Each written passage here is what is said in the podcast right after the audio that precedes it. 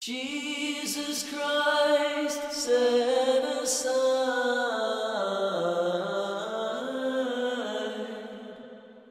his Godhead,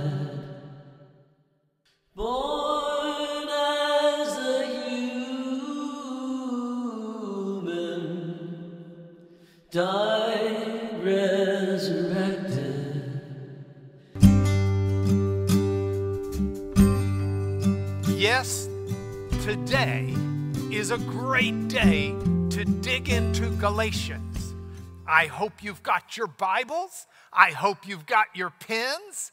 I love people who come in here like that. Some of you people are saying, I've been studying Galatians for 80 years. I don't need no stinking Bible and pens. Good for you.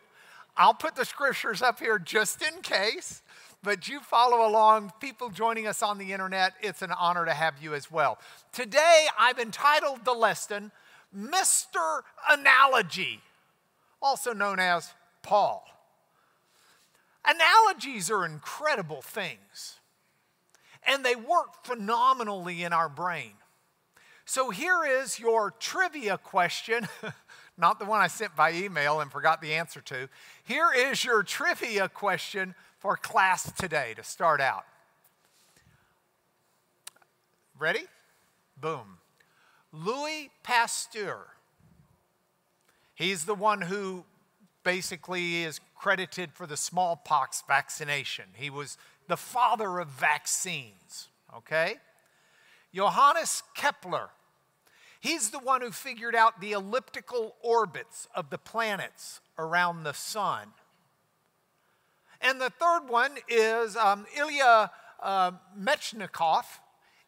Ilya Mechnikov is the one who figured out that white blood cells basically have within them the means to gobble up um, foreign invaders in the body. All right? Three very, very important discoveries. Here's your question what did the discoveries of these three have in common? And the answer is they all use the power of analogy to help them find their core discoveries. To help them, I left the word find out, but it should be there, to help them find their core discoveries. All of them credit analogies. Let me just give you one example. Johannes Kepler was a very devout man, and he was trying to figure out why the planets that are going around the sun don't seem to go around the sun in a perfect circle. They go around the sun in an elliptical circle. And he was using as an analogy the Trinity. And he was thinking through the Trinity in terms of the universe. And he thought about the Son being God the Father. And he thought the closer things get to the Son, the faster and the more invigorated with life they should be. Hence, the planets that are closer to the sun seem to go faster in the sky than the ones that are further from the sun. And from this analogy, this uh, uh, illustration in his brain comes his discovery.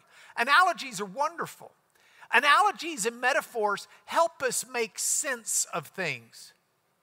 We can better understand ideas if we associate them with something we already understand. Does that make sense? I could give you an analogy, but that would seem rather pathetic. So instead, I'll just say this Paul was a master at using metaphor and analogies. Now, some of you are saying that's a different picture of Paul. Yes, it is. This is from a guy who played Paul in a movie. And uh, uh, I kind of like this picture. I like that beadiness of his eyes. I like that, man. You don't, you don't, I mean, that guy could probably be nice on the right day. but he could probably also be stern for the gospel. So, anyway, here's the way I'd like to break apart class today. If you're following with me, the first thing we're going to do are look at some of Paul's analogies. Then we're going to take a time out and we're going to talk theology. And then we're going to go back and look at some more analogies if time allows us to. Because that's kind of the way Paul has broken out the uh, first 11 verses or so of Galatians chapter 4. So, all of Galatians needs to be kept in mind while we do this. The context of all of Galatians is built around a central question How are we okay with God? How are we okay with God? Now, I want you to think about that for a moment. I want you to think about it in these terms, for example. We know God is 100% pure. There is no impurity in God. God is so pure, any impurity in his presence would be burned away. So, question how can God bring, be 100% pure and bring you or me into Himself? How can God have a 100 on the exam and take somebody like you, who's scoring most of you about a 75, or me, maybe about a 68, professional hazard? How does God do that and still be 100%? Let me ask it this way How can God be 100% pure and be inside you? You're not 100% pure. Now, this you may say, that seems like a weirdo question. Oh, this question plagued the church for a long time and was responsible for a great deal of heresy, even in the church. The Nestorian heresy, if you're a church historian, arose out of this question. Because the question is this How could God be 100% pure, i.e., Jesus, and be inside Mary? Getting Mary's blood in his blood. If the blood of Jesus is 100% pure, how can he be sinless and have coursing in his veins sinful blood? How can he receive his nourishment intrautero from a sinful mother? And so the church de- debated this for centuries. The Nestorians said, well, Jesus, in a sense, wasn't God while he was in the womb. Wasn't until he came out. But Nestorius was labeled a heretic and banished from the kingdom. The ultimate position of many within the Roman, what becomes the Roman church, but at the time it's just the church, is that Mary, at that point in time, must not yet have sinned. And that's what's known as the Immaculate Conception. Immaculate conception does not mean it was a virgin birth. Immaculate conception means she was immaculate. She was without sin. She was 100% pure. How else could she carry the divine Christ child within her? So, this was a perplexing problem, and they weren't sure how this worked. They couldn't figure it out.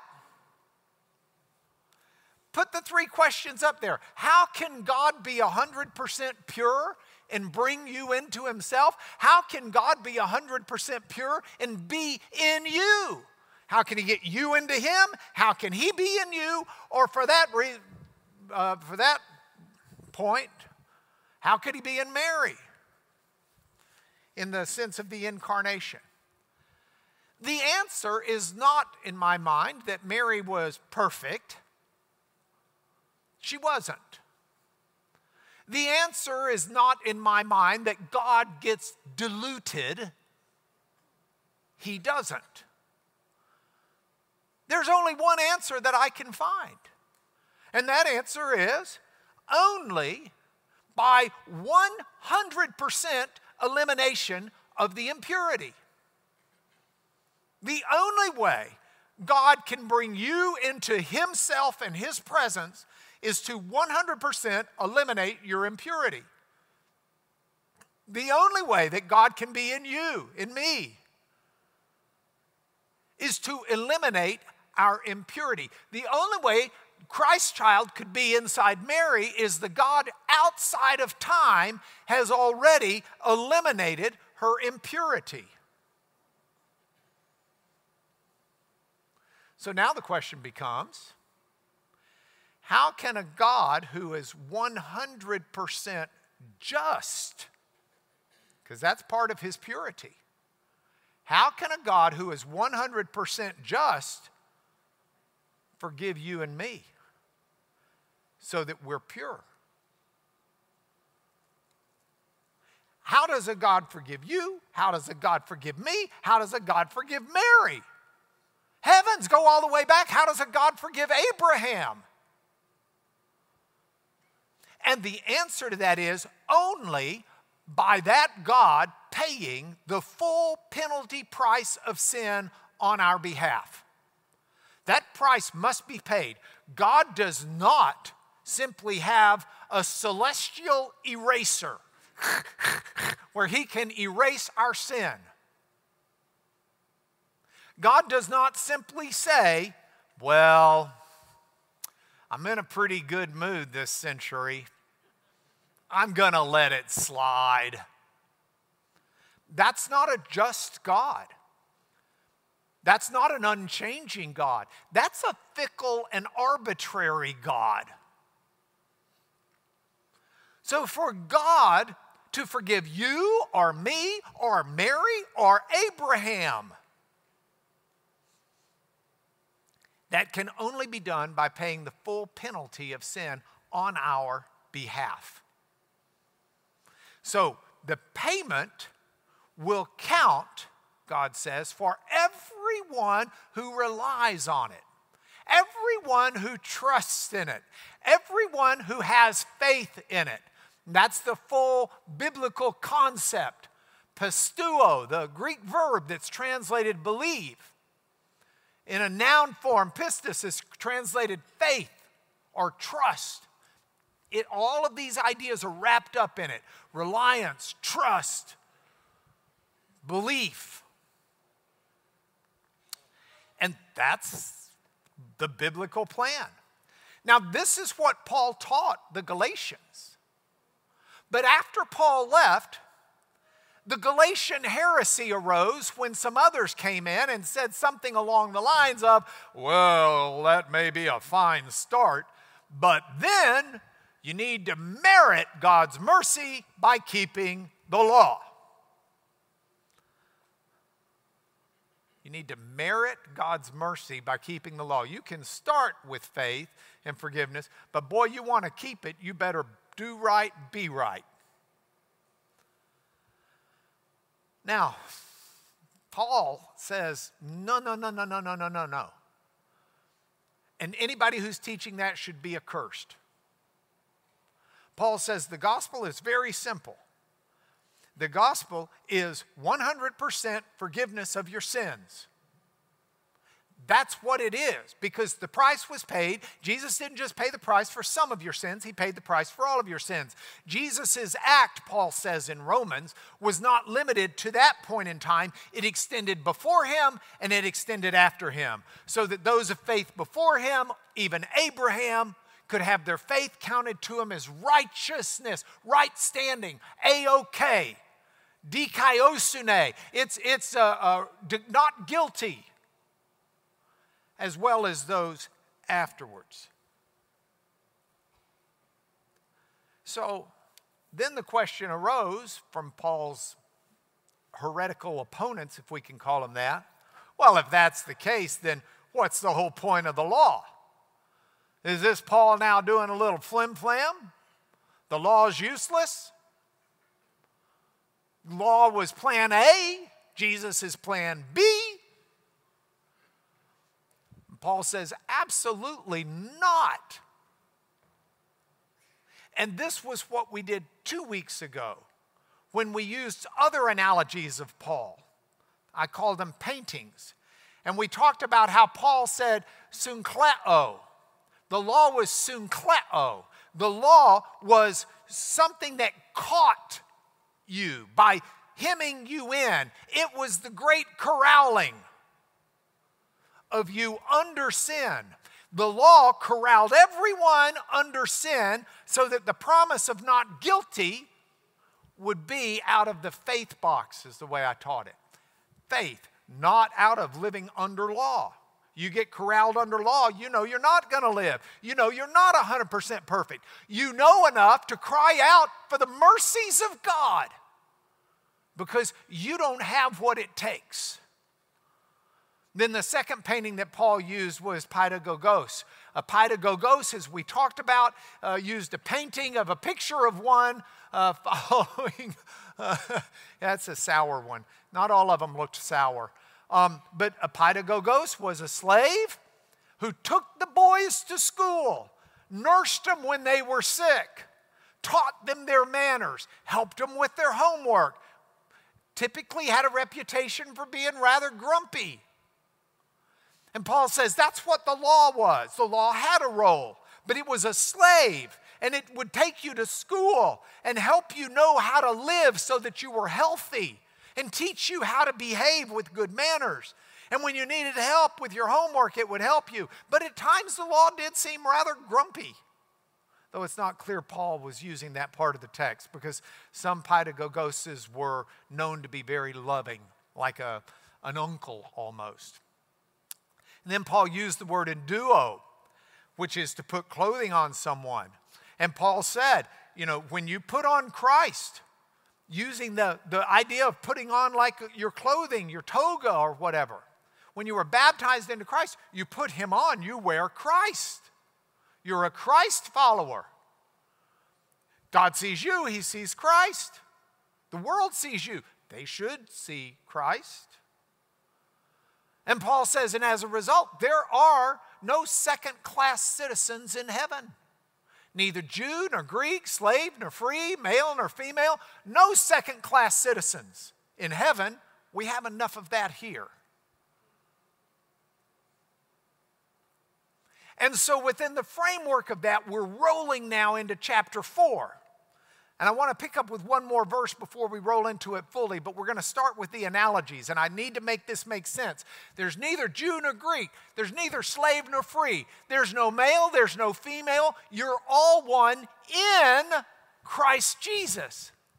And if you're Christ's, then you're Abraham's offspring. You are heirs according to the promise. Now, within the flow of that, here's chapter 4. I mean that the heir, and this starts out in the Greek, it's lego day. You, you could translate that also as, as uh, something along the lines of, uh, let me put it to you this way. Okay? Let me, let, me, let me say it like this. Lego is I say, day just means it's a disjunctive. Just let, let me put it this way the heir, as long as he's a child, is no different from a slave, though he's the owner of everything. But he's under guardians and managers until the date set by his father. Now, Paul's using a metaphor here, and it's harder for us to grasp because we're reading an English translation of a Greek passage that was written within the confines of Roman law, which are very foreign to our mentality. So we lose track of this allegory, and if you're not real careful, you'll read that and it'll seem a little fuzzy. So let's look at it. Hello, Ben. Let's look at it again. I mean that the heir, kleronomos in the Greek. That's, um, um, that's someone who stands to inherit. But the person who stands to inherit isn't any really different than a slave, even though he owns everything, but he's under guardians and managers until the date set by his father. Here's the scenario uh, I write a will. I say in the will, who do I want to let inherit? Um, Hank, I'm going with you on this one, okay? All right. Hank is older than I am. Doesn't matter. Roman law. Doesn't matter how old he is. I can adopt him. Not only can I adopt Hank, but I can adopt him after I'm dead. So we're not related yet, but I can put into my will. I've got Sharon Hempel here. She knows how to do wills. I'll have Sharon put into my will. Upon my death, Hank is my adopted son. You say, well, that seems kind of strange. Julius Caesar put it into his will that Octavius would be his adopted son.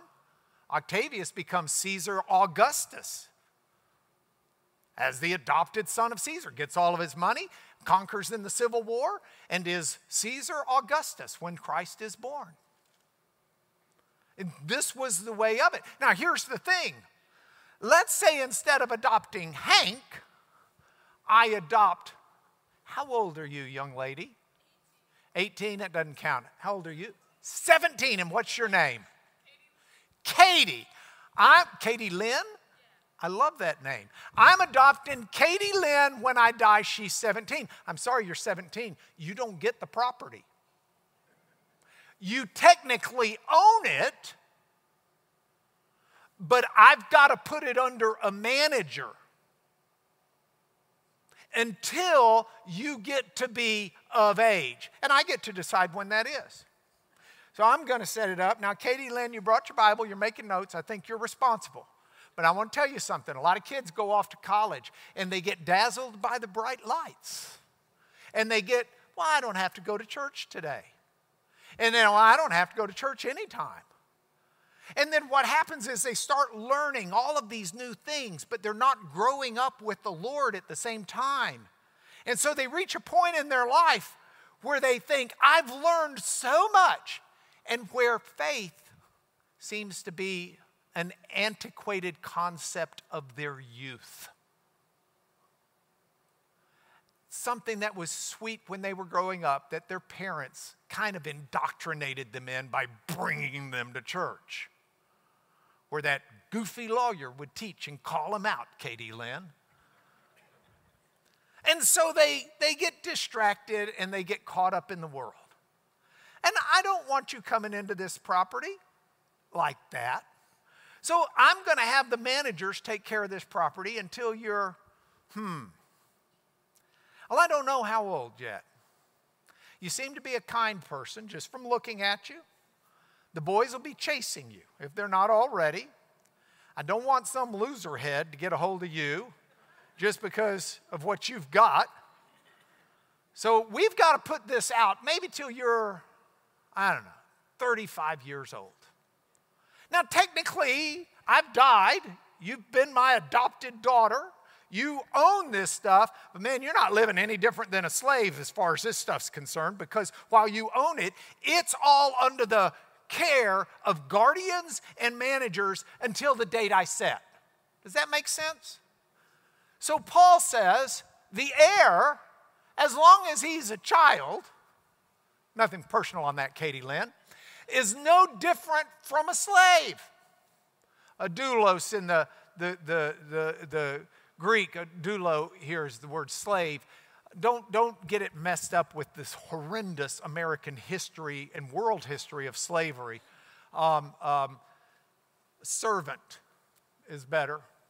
Um, he's, even though, no different than a servant, even though he's the owner of everything, but he's under guardians, epitropos and managers, oikonomos, we get economics from it, economists, law of the house. He's under guardians. Epitropos is, is what the Roman concept was of a trustee. The bottom line is, Paul is saying to us, you were trust fund babies. Man, you wanted to be, you wanted, oh, baby, I'm a trust fund baby. Yes. You were trust fund babies, and the law was taking care of you before you came into your inheritance. And that's what he's teaching here. So he, you're under the care of guardians and managers until the date set by the father. The father gets to decide. Now, in the same way, Paul continues, when we were children, when we were children, oh, there. In the same way, we also, when we were children, we were enslaved to the elementary principles of the world. Now, here's a really cool metaphor. We were enslaved to the elementary principles of the world. Stoicheia is the form of the word used here that's translated elementary principles. Now, I want to tell you about stoicheia because it's a great word. Stoichion is the, the root of the word, and it meant literally things that were placed side by side in a row. I say literally. It, it, that's not a right way to say it. Let me speak more precisely. The origination of the concept, the origination of the concept of stoichion is things set right in a row, side by side. And so it quickly became an expression for the ABCs because those are set right next to each other. Well, they didn't have C, the ABGs, alpha, beta, gammas, what we would call the ABCs. So you had the ABCs and because ABCs are used to make what? Words. And words are used to make what? Sentences. And so the stoicheia become, um, the, the stoichion become uh, the, the, the fundamental building blocks not just of the ABCs that become the words that become the sentences, but they become the fundamental building blocks of, of the world. Some would refer to the four elements of earth air, fire, land, and water. Those four elements are the four stoichion, just the fundamental building blocks of things. So Paul says, you were enslaved to the fundamental built we were enslaved. He's talking to the Jews here. We were enslaved to the fundamental building blocks, the ABCs of the world. Because we were enslaved to the law. It was taking care of us. It's the best we had. It was nurturing us. So we're enslaved to the stoichion, to the elementary principles of the world. But when the fullness of time had come, fullness of time, this is beautiful. Pleroma tou chronou. Pleroma is fullness, the fullness of time. Now, I happen to have us a little show and tell. Hold on here. There we go.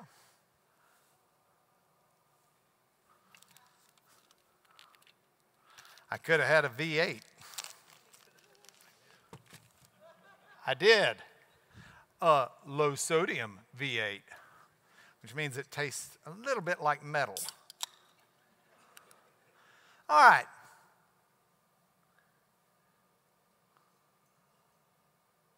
Ooh, one can of V8 doth not a pleroma make. Pleroma needs a second can.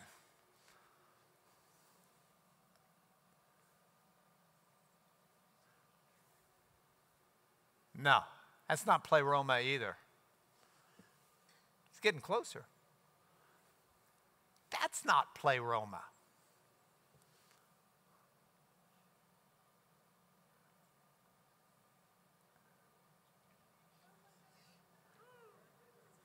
Pleroma.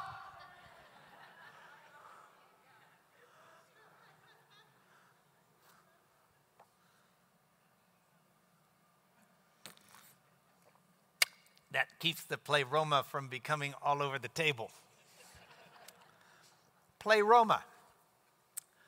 Oh, that's not really very good. Note to self next time, say Roma needs to be done with Diet Dr. Pepper. I thought the red would really be nice. When we're done, there are four cans of V8 juice if anybody wants them. It's low sodium, they'll be down at the front. Pleroma is translated fullness of time, and that's important. And I do a uh, uh, uh, an illustration instead of just putting up a few pictures because I cannot emphasize to you enough what this word means within the context of how Paul says it. What I want you to understand is that the cross of Christ is the world's turning point. It is the apex of all human history. It is purposed by God from before the creation of the world. It is prophesied by God. It is the reason Israel is God's chosen people, because through them the Messiah will come. It is the reason God can reckon Abraham's faith as righteousness. It is the reason why God has mercy in this world. It is the reason God promises that through the offspring of Abraham, all nations can be blessed, will be blessed. The cross is history's nodal point. You're saying, nodal point? That sounds like a noodle word. No, not noodle point, nodal point. If you garden, the nodes are the places where the, the leaves are about to come out. They're, they're, they're, they're ready to explode. They're the nexus. That's the point where everything comes and gets its meaning. History's nodal point. Everything in history, including what lies ahead, finds its meaning here. This is eschatological language, if you want to get expensive with big dollar theological words. In other words, this, this is why we can say we're living in the last days. And we've been able to say that for almost 2,000 years. Because the cross of Christ is what ushers in the, the, the, the, the kingdom. I mean, at this point, it's just playing out. Satan's been defeated, our sins have been forgiven. We have eternal life with God. We're just got to get rid of the, the, the death clothes and put on the new eternal clothes. Now, I want to put this into context with all that Paul has said thus far, so we lose the Greek here. But look what he says. I mean that the heir, as long as he's a child, is no different from a slave, though he's the owner of everything, trust fund baby, but he's under guardians and managers until the date set by his father. In the same way, we also, when we were children, were enslaved to the ABCs, the building blocks of the world. But when the pleroma, the fullness of time had come, God sent forth his son, born of a woman born under the law to redeem those who were under the law so that we might receive adoption as sons. And that is our first set of analogies. Now let's talk theology for just a couple of minutes because I can't let this passage go by without talking theology. Here's the bad part for you guys. I can spend about two or three weeks on each one of these verses. We're not going to do that. But each one of these verses is just, our daughter, we got to see our daughter this week. She's pregnant with twin girls. We're so excited. She's like six months pregnant, I think, at this point. Six, uh, uh she's in her last trimester. She looks like she should have given birth about two years ago. I mean, it's, it's these little twin girls are, are really um, enjoying themselves. But the problem is, a passage like this is pregnant with more than twins. It's got these wonderful picture images and this wonderful teaching, but there's some theology embedded here that we don't want to miss. Look at it for the theology now. But when the fullness of time had come, God sent forth his son. Exapostelline is, is stelin, stelin is sent forth. God sent forth. his son. I want you to hang on to that word. God sent forth his son. Jesus pre existed his conception. Jesus is a pre existent God. He's a son of God, not in an adopted sense, in a true sense of one. They share DNA. He is, um, you know, if a dog has a son or offspring, it's a dog. If a cat has offspring, it's a cat. If a chicken has offspring, it's a chicken. If God has offspring, it's God. Inherent in this is a concept of deity.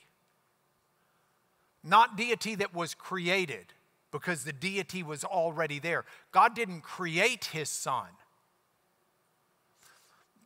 Paul does not use the word for create, he uses the word for sent out. Apostellon, apostello is, if you take off the first two letters, apostello is the word for apostle in a noun form. It's someone who's sent. Jesus was sent. The EX at the beginning is just out. He's sent out.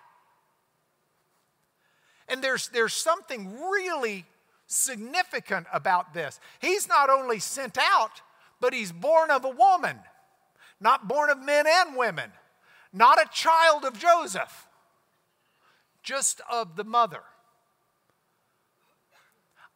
I think we've got very clearly here an understanding that Paul's referencing this as a virgin birth.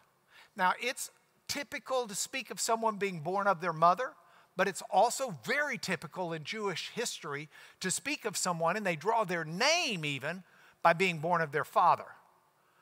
Simon Bar Jonah. Bar is the Aramaic word for son of. The idea of who you're the son of was an important concept. But here Paul says He's son of God, but he's born of a woman. And that's the genomenon ek gunaikos, born out of a woman. He's sent out of God, or God sent him out, the Son, his Son, and he then born out of a woman, which makes him born, again, the same word, under the law, because that's where Mary resided, under the law. And God did this in a way that is echoed in Philippians 2, where, God, where Paul says that Jesus was born, and again, he uses the same genomenos word, genomeno, uh, he says he was born in the likeness of humans. He was born to be obedient to death.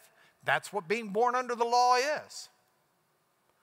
This is a very high, sophisticated, developed view of Christ. In a letter that's written somewhere between 47 and 53 AD where Paul's writing after his revelation from Jesus, not from learning it from others. And if we don't grab that theology and see it, then we're really missing out. He continues and he says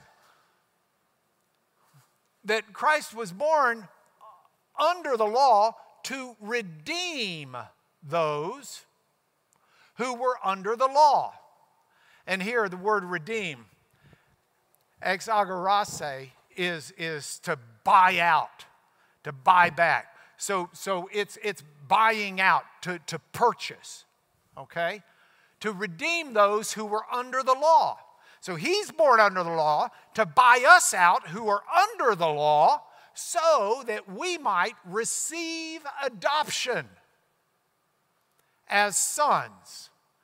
And because you are sons, God has sent the Spirit of His Son into our hearts, crying, Abba, Father.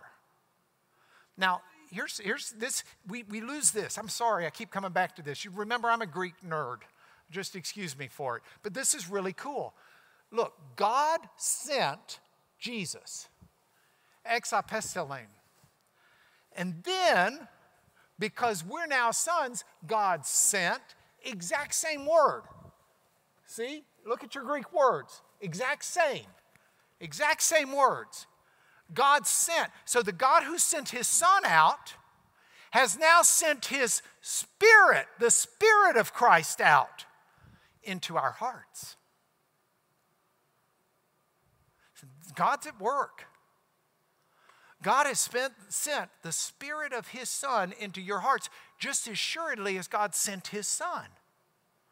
And he sent all of this out, and he sent his spirit of his son, and that's why our hearts are crying out, Abba, Father, because we are his adopted sons. So, how can 100% God be 100% pure and bring you into himself?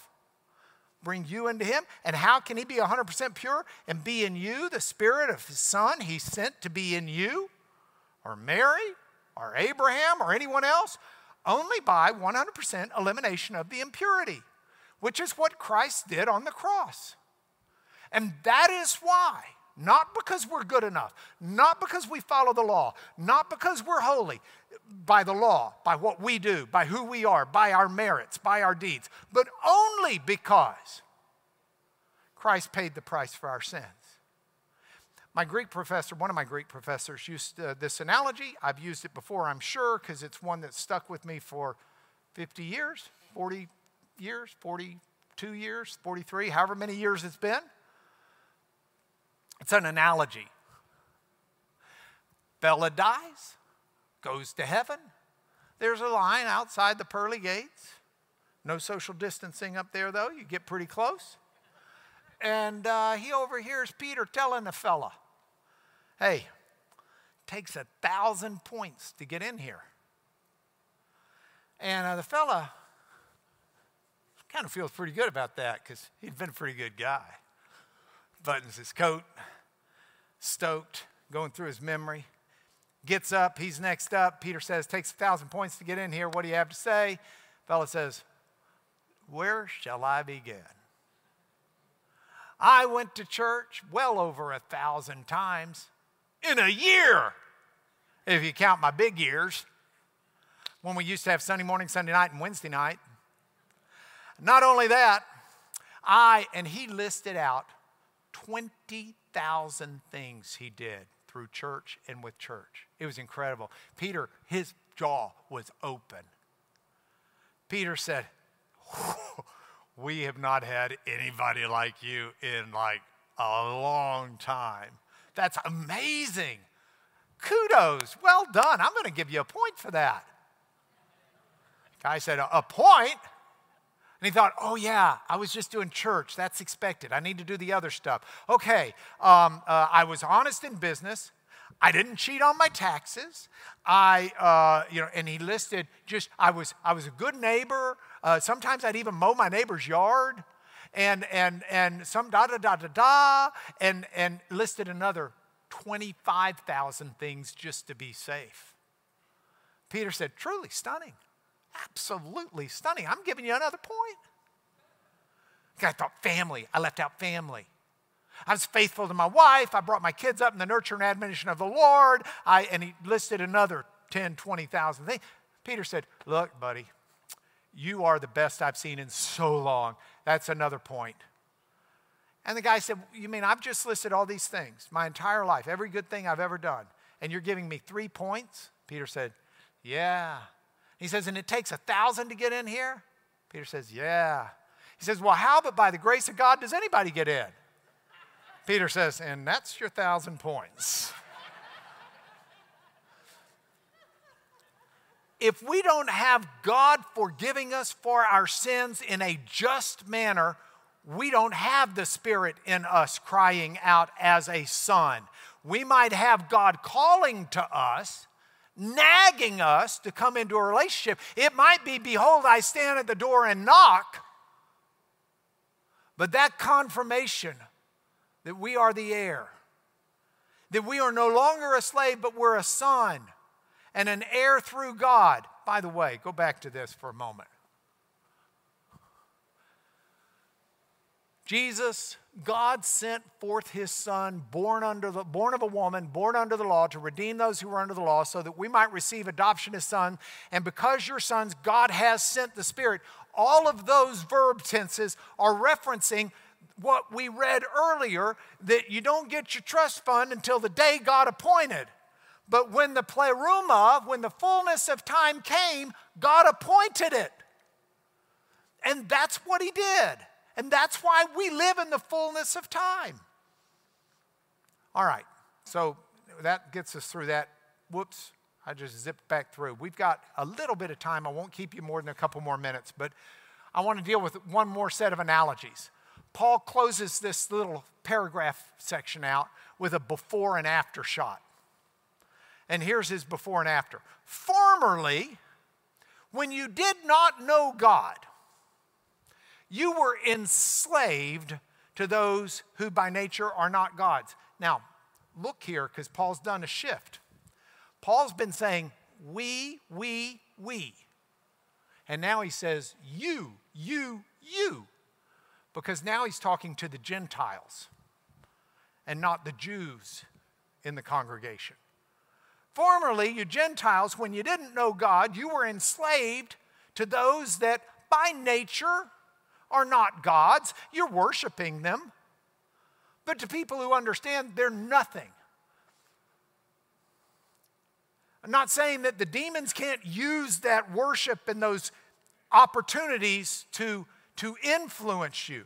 But there's no reality to these statues made by humans. You were enslaved to those that by nature are not gods. Inherently, they're not gods. But now that you've come to know God, or rather, to be known by God, that's a rhetorical really cool rhetorical thing. Paul does it quite frequently where he says something and then he modifies it in a way to provide emphasis. It's not like he made a mistake and it's like, oh, don't have an eraser on this pen. Let me just change that. Rather, I meant to say. No, it's a, it's a, uh, it's an expression. Okay. Um, it's if it's epidiorthosis, if you want to know the rhetorical word for it. You can write that down, and that'll really get you a dessert free at lunch. Uh, I'd like an epidiorthosis uh, dessert free lunch. Okay, you were enslaved to those who by nature were not gods, but now that you've come to know God, or rather to be known by God, because those are one and the same. As we know Him, we're known by Him. As we're in Him, He's in us. How can you turn back again to the weak and worthless elementary principles? Oh, the ABCs, stoicheia, the ABCs. Wait a minute. I thought the ABCs were the law when you were talking to the Jews earlier in this chapter. It was. But now he's using it for the paganism of the Greek converts. Why would you want to turn back to something so paganly ABC? You want to be slaves again? Now, I want you to see this massive slap in the face. And I'll tell you who he's slapping. He's slapping the Jews who, not, not, not the, the, don't think this is anti Semitism. No, no, no, no, no. Paul's a Jew. There are Jews who were right, but there were Jews who were telling the Greeks that they had to become Jews, that they had to live under the law. And Paul's saying that that's ABCs of the law for the Jews is basically the same as the Gentiles' ABC laws of paganism. The Gentiles don't need to become Jews under the Jewish law. The Jews need to get out from under the Jewish law and live in the grace of Christ. That's not license to sin but it's not self justification. And that's what Paul's driving at with that stoicheia, the elementary principles. And he says, You observe days and months and seasons and years. And I worry that I've just spent all this time with you for nothing. Now, he doesn't mean that in the sense of Paul's really concerned that it was a wasted time. He's, he's just underscoring do you understand how I feel? I feel that way. You observe days and months and seasons and years. Look, Paul's the Jewish calendar was very important. We had Passover just recently. Yesterday? It was yesterday. Um, we have Passover. There are all sorts of Jewish holidays that observe days, and some of them months, and some of them seasons, and some of them years. By the way, this is one reason some scholars think this letter was written as early as 47 48 AD, which was a year of Jubilee of sorts, where the, the, if the Gentiles were told, now that you're Christians, this is a Jewish faith and you need to start following the law, it would have included honoring the year of Jubilee. So the idea is that Paul must have written it pretty soon thereafter because he was so upset about all of that. We are not, and, and Paul says to the Romans in his nice letter where he addresses all of this, Paul says, you know, some want to observe days and some don't. Just don't think that you're justifying yourself by it. Do what you want to do. If You want to honor these Jewish holidays and, and celebrate them and be festive with them. That's fantastic. But don't do it because you have to to satisfy God. It is not self justification. If you're observing this because you think this makes you merited God's favor, then shame on you. I fear I've wasted my efforts. That's where Paul says it. So those are those 11 verses. Here's your points to ponder, and we'll go to church. Number one, this is Palm Sunday, Holy Week. What's that stuff about don't celebrate days? Don't think by going to church on Easter Sunday, you've checked the box and God loves you for a year. Or at least till Christmas.